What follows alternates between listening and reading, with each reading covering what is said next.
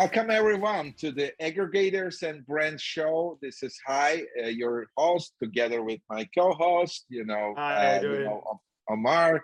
And today we have a, a, great guest. You know, like last time we had um, an Amazon seller. It was so fascinating conversation, and we wanted to Definitely. continue by inviting more um, Amazon sellers who who are owning brands or a brand and who are going through this journey. Uh, so we have Manu. Uh, Manu, I mean, uh, welcome to the show. Thank you for Welcome, having me, guys. Pleasure to be with you. Pleasure to have you, really. So tell us a bit about yourself, Manu. Like, how did you end up like with, uh, you know, like owning an Amazon brand? I'm sure you are doing a lot of other things. Uh, we want to learn uh, more about you as a first step. Yeah, absolutely. So my path is, I think, a bit unusual from uh, the typical Amazon brand owner. Um, and if it's okay, I'm going to go back about 10 years. So Okay. back in back in 2010, um, I was a private equity investor in Europe, uh, investing in buy and build uh, strategies, roll-ups, etc. And at that point, uh, I realized that no one had done a buy and build strategy in e-commerce. Keep in mind that was the wild west of e-commerce, basically 2010. Yes, definitely. Um, so, so I partnered up uh, with this friend of mine uh, from business school, and we basically put together a presentation where we uh, said to investors, "Here's something no one's done yet, right? It's been done in other industries, but no one's gone and acquired and consolidated uh, niche e-commerce um, companies." So that's what we did. So we raised capital and um, founded a company that was called Vertana. And what Vertana did was essentially version 1.0 of what aggregators are now doing. So Amazon back then, 10 years back. 10 years back, you know, we were essentially, uh, so I was the co-founder and, and CEO of Vertana. Um, and we were the only ones uh, executing the strategy in the space. Uh, it wasn't Amazon, it was direct to consumer, but essentially we were the only buyers, you know, institutional corporate buyers for these small brands. Um, and if we were competing for anything, it was a, you know, an individual that was getting a small business administration loan, um, and, and that was it. So we had really our pick of what we wanted to buy and, and work out that model. Um, so we did that, exited in 2018, uh, just when Thrasio was really getting started in one-on-one commerce. Uh, and, and since then, I've been an investor in e-commerce, an operator, and also happen to be invested and very involved in a private label brand in the arts and craft category uh, on Amazon and Wow. spend quite a bit of my of my time today advising private equity funds, investors, and aggregators on this current environment and where things are going uh, moving forward. Wow. So that's I mean, that's that's uh, that's amazing already. But you said that it's a craft and arts uh, um, label, and you started this in 2018, correct? no, actually, the brand was launched in 2020, Okay. um, in the Okay. summer of 2020, about three months after COVID started. Okay, ve- very. Uh, uh, that's that's actually my point now. You know, because you you must have seen like in these three months how what can I do? How can I make uh, uh, money out of this without selling masks? Correct. yes. So I think the reason why I decided to uh, launch that brand was because of the experience we had had with Vertana, right? So uh, Okay. for many years, we had acquired non-Amazon companies. We had worked out that model. We managed many brands, had our own fulfillment network across the country. And so I learned from experience the complexity of the roll-up model uh, and what works and what doesn't work. okay. in the process of doing that, Amazon was changing. Amazon was becoming, the Amazon marketplace was changing very rapidly. So when earlier we were as Vertana passing on all Amazon brands that were offered to us by e-commerce brokers, who by the way, right now are making a killing, right? Back in the day, Definitely. they weren't doing that much business, you know, when we were buying. So when coming out of that experience, I obviously realized that Amazon really was the place to be. The structure had changed. Um, and so, and that was the driving force behind launching a brand on Amazon, um, taking sort of the best practices off Amazon and then trying to grow within the ecosystem of, of Amazon. And obviously that's now changing um, as well, right? Amazon today is not Amazon in 2020. Um, Sure. So Yeah. So sure. that's, go ahead. sorry i I just wanted to say it's uh, because it's the perfect timing you know because we all we all i'm sure we all of us were sitting down and thinking like what can we do in these especially these three months where where everything was uncertain? And i think it's amazing you know when when somebody come up with with something which at the end proves itself to be the best. Because you know when you sit at home with your kids or alone and you don't have a business to run i mean you you you go to arts or you do something which which like fulfills you you know and this is just the perfect thing you know that's why i'm that's why i mentioned this you know really good man Absolutely. I think, I think that, you know, it's also very interesting that like Manu and his business partner, you know, they come up with this idea even before anybody else. Well, of course, sometimes it may not be the right time or etc. But like you, you guys already exited the business, so which is great. Um, but also, you know now, like you know, what what's the reason or what's the justification for the aggregators to to be to to to raise the funds from all these private equity firms and their investors. So there is a justification. Having said that, you know, we are also monitoring that for the last two years. We see that more and more money is, you know, kind of raised. I think it reached to 13 billion dollars at this moment, you know, as we speak. And uh, you know, in the last six months, probably 50% of that is raised.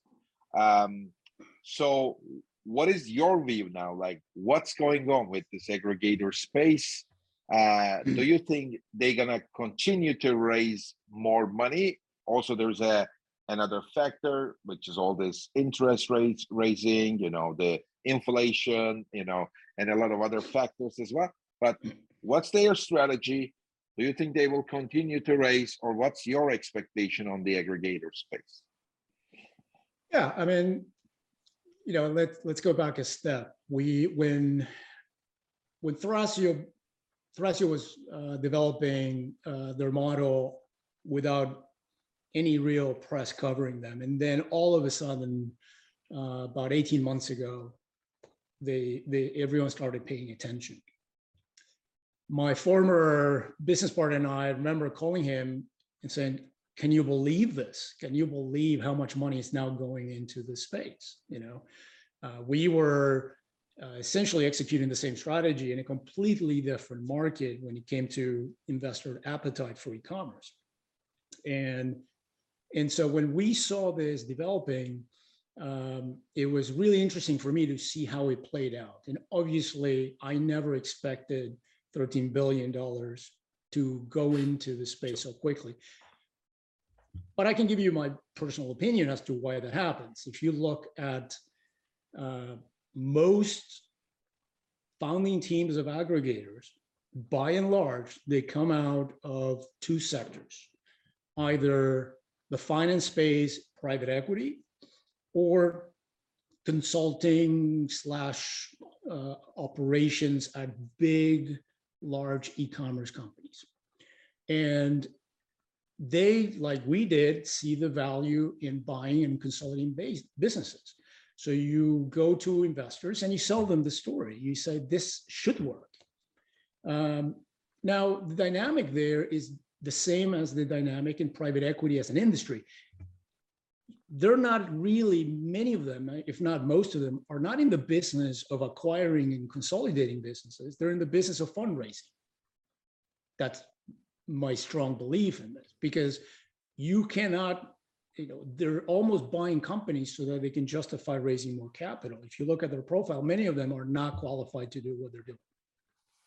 And so that played out uh, over the last, you know, a little bit over a year now, but the last year in particular, right? So uh, a lot of people, a lot of investors came into the space uh, who know that e-commerce is a great space to be in. It's fantastic. That's why we are all in it. Um, but the model of buying very small businesses, consolidating them and doing that efficiently is extremely complex to execute. So now what's going on is, uh, as other guests on your podcast have actually mentioned this, and I agree 100%, um, this is now when the market starts cleaning itself up. I think uh, many of these aggregators will now fail to show results. They already are failing, many of them, and they will not be able to raise capital. And when that happens, then you get a shakeout in the industry, which is very typical in many other industries as well, right? You get new players, some fail, some succeed, and then they get either bought up by the bigger players or they literally have to liquidate and shut down. So it's going to get very ugly for a lot of people. And the ones who have been able to build the model, Thrasio, Berlin, uh, Perch, etc., um, they will be able to have their pick, right? And but ultimately, that is the general dynamic of of what is playing out. It's very similar to the investment um, uh, the investment industry in that sense. Private equity funds, private equity investors raise their businesses to raise more funds, right? And so it's a very similar thing. Now, uh, the ones I like the most, without naming specific names, are those who have had operational experience managing Amazon businesses. Um, it's perfectly fine to just have one founding member who's done that and then uh, build around that person. Um, but ultimately, and I'm happy to get into the complexity of, of the model and, and what these guys really, I think, need to do uh, to be successful is uh, you need somebody who understands the where the problems will come up, right? And so buying a company is easy. I, I, from experience, I can tell you, anyone with a checkbook can buy a company. Um, integrating is extremely complex, operating uh, even more, and doing that with this model, you need people who really understand what is important and what is not. You're going to drop balls. You got to make sure that you know which balls are okay to drop and which ones are not, right? Um, and and that's the key challenge here. So going forward, to answer your question, um, they're facing, everyone is facing an extremely challenging market um, in general attacking margins from all angles, right? So we all know about supply chain issues, uh, the incredible increase in freight costs coming from Asia.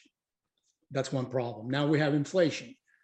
Um, I have seen it throughout the chain. We have all seen it.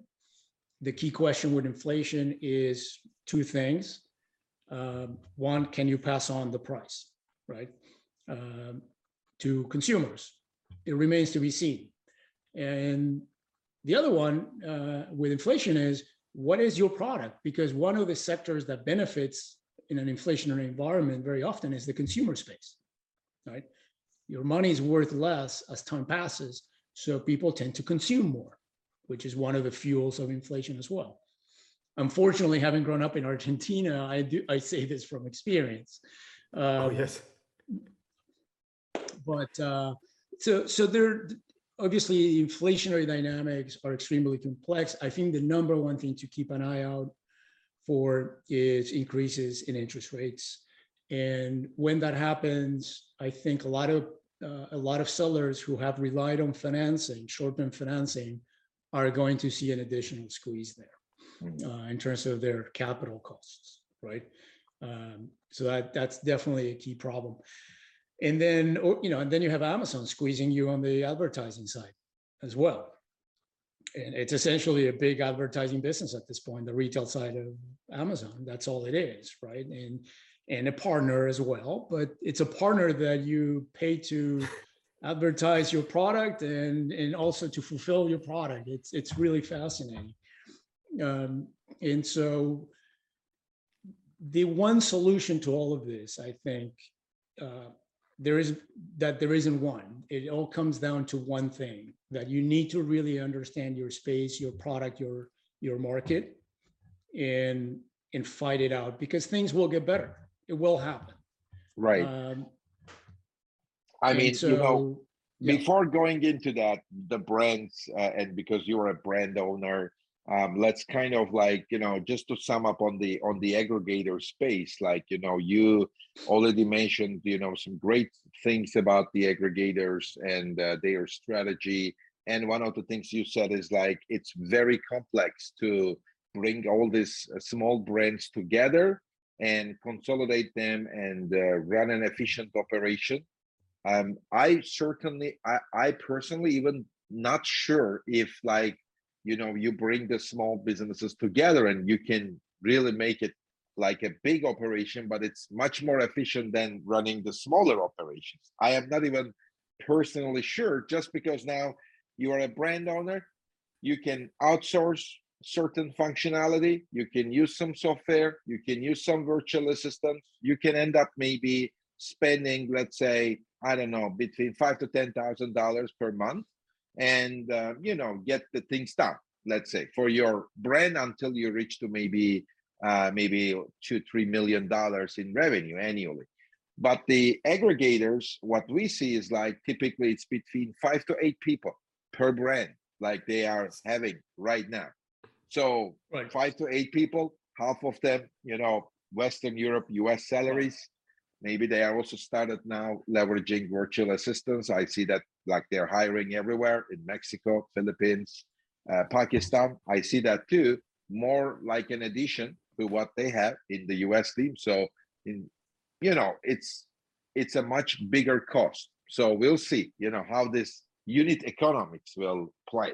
you know. Yeah, so that that that's the that's one of the fascinating uh, dynamics in executing this model because um, when the so aggregators let's let's put ourselves in the role of the founding teams uh, of these aggregators what do they know uh, you either know how to invest because you came out of private equity or you know how to operate a large e-commerce operation Okay, you came out of Amazon, you, you were trained in those processes, all great experiences. Okay. But no one has ever gone out and bought a hundred brands, none of them, not, no, they haven't done it. Right. So the story officially is we can, we acquire, we consolidate, uh, we gain uh, economies of scale, we share the team that does branding. That sounds great on paper. But what the hap- what does it happen? What happens in practice day to day?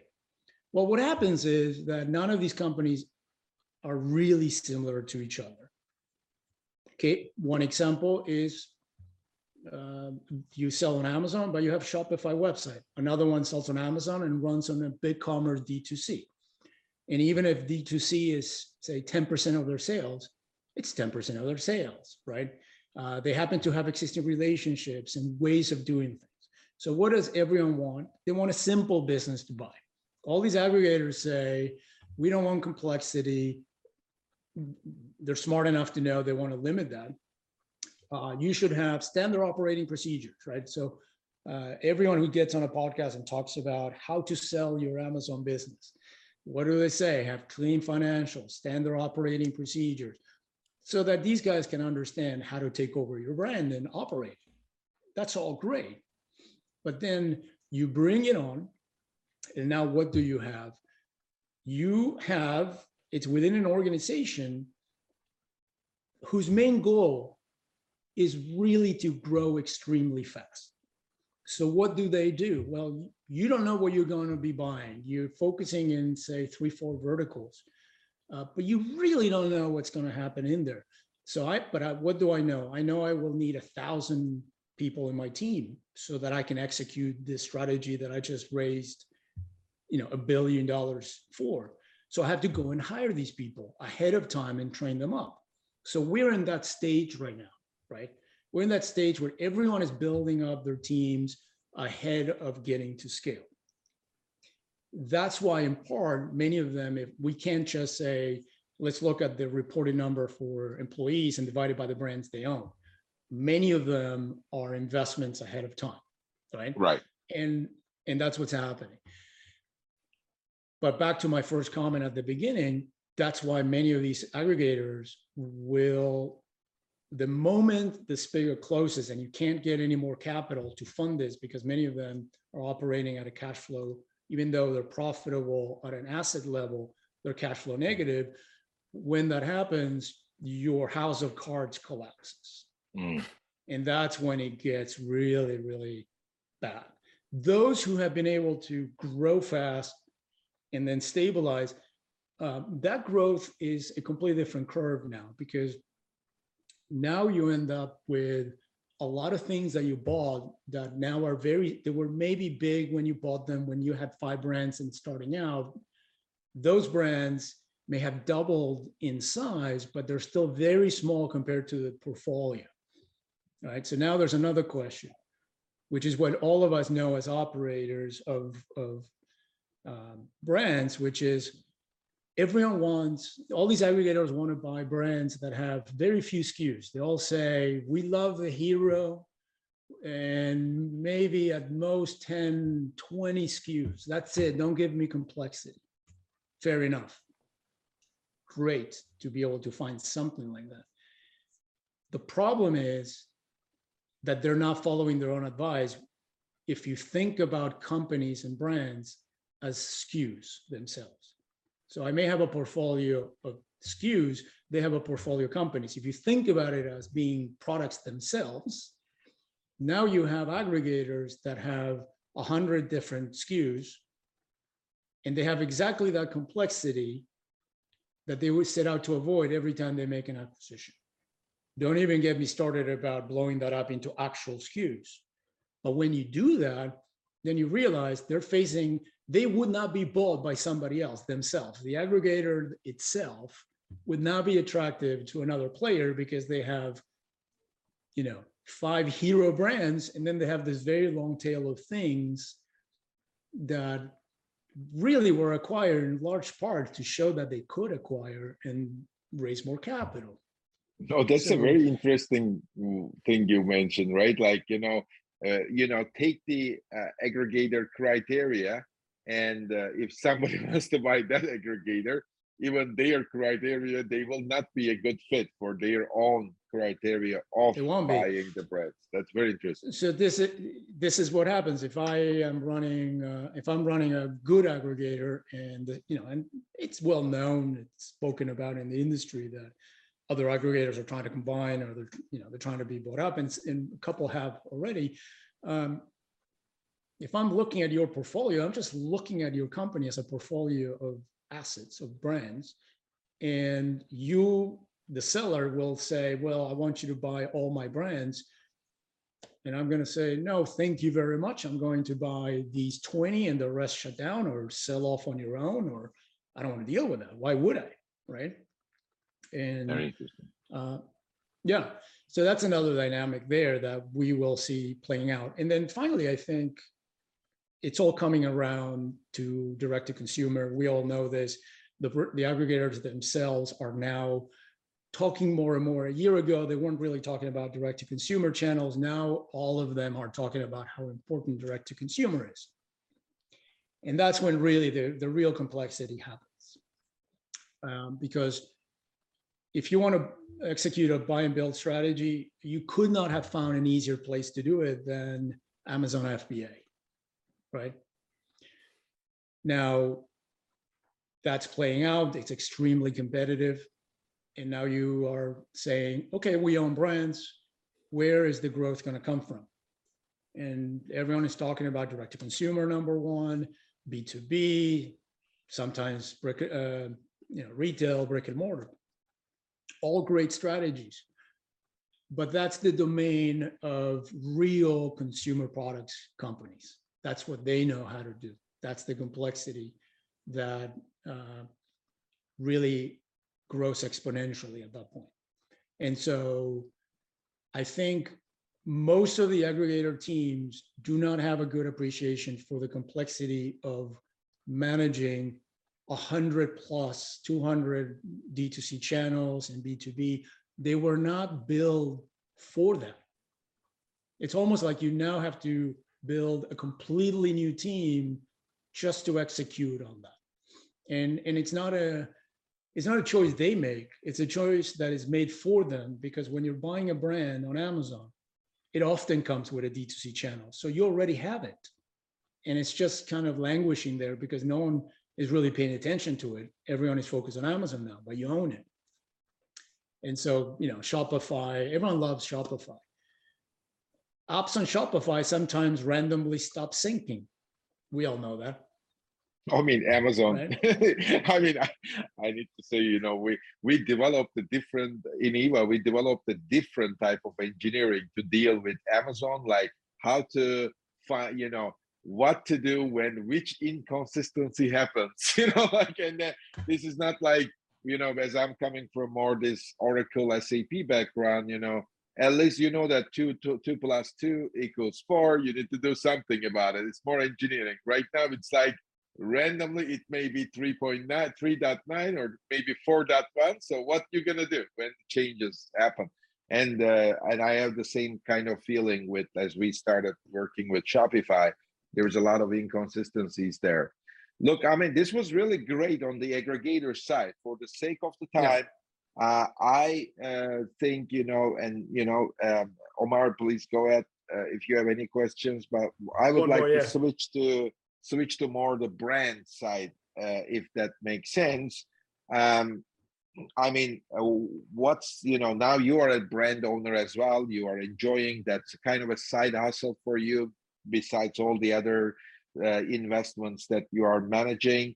So, with your side hustle, like, what's your strategy? Like, what are you planning to achieve, and uh, and and what's your advices to the to the amazon sellers as you are one of them too yeah so i'm going to frame my answer with a little disclaimer which is we're operating in a space um, that is not as competitive uh, as other areas within amazon my advice generally is one uh, is is just one, which is and you need to focus always on being on product development, on being ahead of the curve.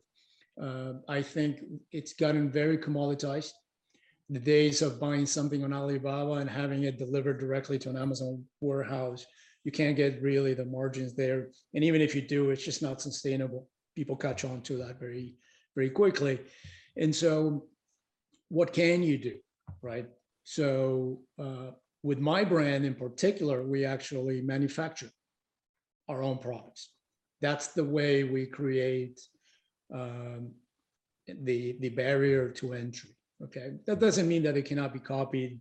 Companies reverse engineer cars; they can reverse engineer our brand and our product the idea is always to be ahead of the curve, the first mover advantage, really, really uh, push uh, the fact that you're an expert in the space. Now, there will be a sector of, you also need to know what customers you don't want, right? You need to know who you're not going after. So make sure you identify this uh, ideal customer that you design products for or purchase products for and be true to that take lessons from it. And if you're going to add new products, make sure that it's an ecosystem within that. So here's an example. Um, you know, there are sellers, Chinese sellers who have been um, uh, entering uh, our, our space and they're going after the easy products that they can uh, that they can copy. Well, I tell you what, we're doing fine. We're competing really nicely against them. Why? Well, because we have a brand story. We have uh, The brand story is connection. key word, exactly. yeah, and, and, and what is that brand story? It's not, it's not just something we do to sell, it's something we believe in. So in, in our brand, on our brand, we are uh, obsessed with being able to manufacture our products in an environmentally uh, sensitive, conscious way. Okay. And that applies to everything we do, it applies how it's manufactured, it applies to the packaging, and also the organizations that we support. So for example, I just signed up the brand to 1% for the planet. It's a great organization where we commit to contributing 1% of our sales uh, to environmental groups. And in, you know, other companies like Patagonia are members of this. And for any listeners, um, I would highly recommend you, you check them out. We also uh, contribute to arts and craft uh, organizations that support artists. It's important to us. It's being part of that community, right? And so we know that when somebody is buying something on Amazon, they care about who they're buying from. Just like we care about how we make our products. Now, other people, they just looking for the lowest price. That's great. I'm more than happy to have the competition uh, take them. That's fine. I'm, I don't have to be, the brand doesn't have to be uh, the brand for everyone, right? And so, uh, and, and I think you have to be very disciplined about that, uh, and and and not be uh, thrown every single direction, just reacting to what your competition is doing. Be true to what you believe in, the image and vision you have, and obviously uh, adjust as you go. But that's really what's going to make you stay ahead of everyone else. Um, now, obviously, that depends on each market and each dynamic, so you have to understand that really well. Uh, who are you competing against? Uh, what can you do today to be better than the rest? And also do it in a way knowing that in six months, that advantage will probably disappear. So you already have to be thinking about what's the next one, right? How do I keep doing this? This is what most companies do, by the way. I mean, Sure. it's not just Amazon. You always have to compete. You always have to think ahead. So a lot of that, I, I- I think that's the number one thing.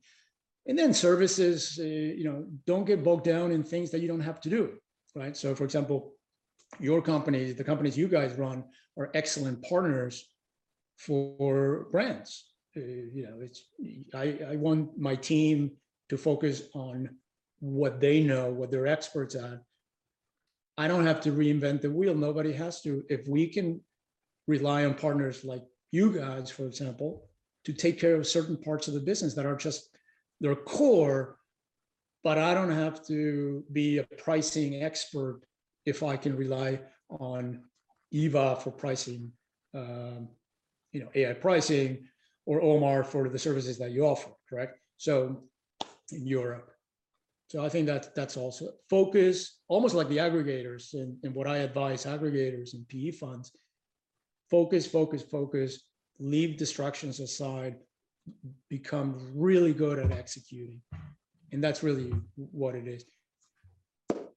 Okay, for, for me, this is exactly what I, where I wanted to jump in as well, because you mentioned something um, for the services as well. And uh, I'm, I'm jumping back very quickly because this was a point I, I, still had in my head um, of the aggregators. The aggregators, as you mentioned, hiring, hiring, I mentioned it as well, they're hiring a lot, individuals, okay? But these individuals afterwards need to work on, say on account and there are six or seven, maybe one project manager on top of that. So in order to make this operation more smooth, and I see the tendencies as well uh, at the moment, they hire agencies actually. So they have seen that it's very difficult. Okay, they can get somebody from Amazon, which they pay 100K per year.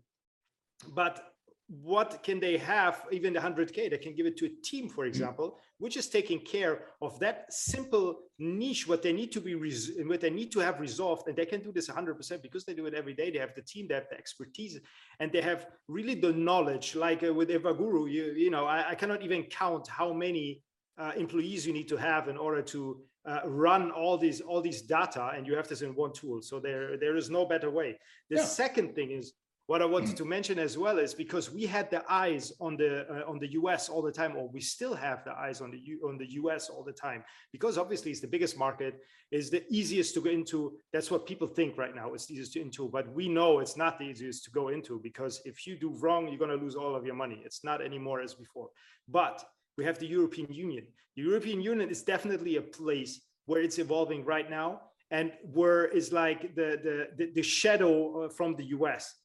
But what, what, any, what, what people don't understand is that actually the whole um, over Europe is the same population as the, as the United States. So there is definitely a lot of money to make, is low hanging fruits.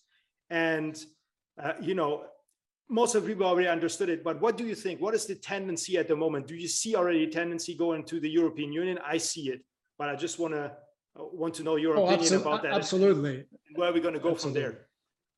Yeah, um, look, uh, you see it all the time. We see it in our own, with my own team. Expanding to Europe is the next uh, big jump for us, right? That's the step, the next big step change. Um, the the challenge, as everyone knows, is the challenge of there's so much to do. What do I do first? Sure. How do I do it? How do you know? So um, again, being disciplined about executing on your strategy and not get uh, letting the day to day push you one way or the other, uh, things that you haven't planned is absolutely critical to any business, not just an Amazon business. Um, and so, what is my team doing? Uh, developing, we're developing products going into new categories within the space. So, leveraging our experience, brand value, uh, and brand recognition to enter into additional areas. But then there's geographic expansion. Absolutely, right? And, and the obvious place to go as a US brand is Europe, and conversely, from Europe to the US. Going, I mean, that's a whole podcast, right? Talking about expanding into Yes, Europe definitely. This is Um, the and and Europe, while it has um, it's it's a similar size as an economic uh, economy. It- it's like in the U.S. If every state in the U.S. spoke a different language and had different cultures, which they do, but it, this is the challenge, Yes. right? So, what is expanding to Europe? Uh, it, it's most people tend to go to the UK first. Anglo-Saxon system, very natural to do that but Germany is a huge market. In fact, our products, Amazon has taken our products and already posted them. We sell to Europe.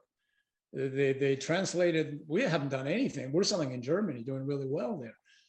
Okay, well, thank you, Amazon. They didn't do it perfectly, but you know, they did it. So Sure. you, you, you know, it, it's definitely a huge opportunity.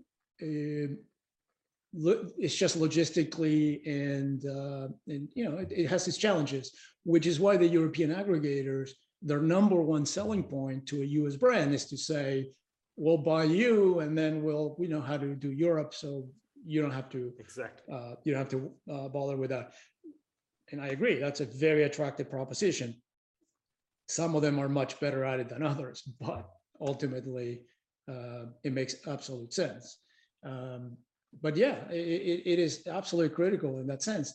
I- I think ultimately, um, you know, just briefly again on agri, the, the technology development is absolutely critical for all, right? And that goes into plugging into services like Eva Guru, et cetera, where um, I don't have to code my own pricing algorithms with my team if I can connect to a service like that, correct? Definitely. What I do need to have, and this is what we did at Vertana, we developed our own ERP from scratch because nothing that was available commercially at the time, including NetSuite, which most aggregators now use, um, was uh, could do what we needed it to do. So we had our own development team in Germany, actually, doing uh, building our ERP from scratch, and and we developed a core operating system that really allowed us to scale.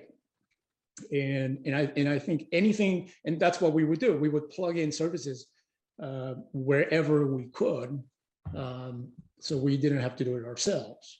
Um, and you'll see more of that. So to your point of agencies, et cetera, Absolutely, right? Uh, Yeah. Can you, why do your own PPC if you can rely on an existing team to do it? It's a core function. Make sure they do it right. You got to have a mix. It's not one or the other, right? I think you need to have a mix of both. You need to have definitely. excellent PPC, and also you can outsource and scale with a partner, and that's the key. You're building a network of partners. Diversity around you. Definitely. Yeah. Absolutely. My re- my recommendation, by the way, Manu, is like we invite you again, hopefully in a few months or. Oh, and, uh, definitely. we- There's so much to talk about, you know? exactly, Oh, especially uh, the the the European expansion. I think that's a very That's another good area. point. Yeah, I mean it, and it happens like the European brands to the US and the US brands to the Europe. Uh, I think that's um, a very in- interesting, important subject, like how to expand your business and how to keep your uh, complexity and the cost at the minimum and still do it. You know how how this can be done with Right. the lowest complexity and cost. I think that might be a very interesting topic. Um, but you know, um, thank you very much, Manu. You know, for joining our podcast. Thank you, Manu. I think we got some great insights. You know, with your experience, it's great to of hear value. that Thanks so much. you were the first. You know, like uh, you know, becoming the aggregator on the D 2 C side. Uh, who knows? Maybe you know you'll you know become one in the in the future as well. Um, but I think you know what is very interesting is at the end, this 13 billion dollars that is raised is used in some way to grow the Amazon community, whether most of the money always goes to Amazon, as they are the owner of the casino, they are the They winners. all the provide a really valuable system. Yeah. Exactly. So, but then Yeah. I mean, all the you know PPC guys, agencies, uh, software companies like us. I mean, everybody benefits from that money Everyone is because, like, That's, uh, yeah, definitely. everybody's like, you know, Sure. just the money is for the Amazon community, so it's good. You know, like we really, we really like the idea. You know, if there is another seven, eight billion coming, it's good. You know, it's good too. You know, we we Yeah, we always, love always welcome. more money is always better than less money. You know, Yeah. you know, let's put it in this way. Yeah. So thank you, thank you, Manu, for joining our. Thank you so much, Manu. Thank you for having me, guys. Really enjoyed it. Thank you.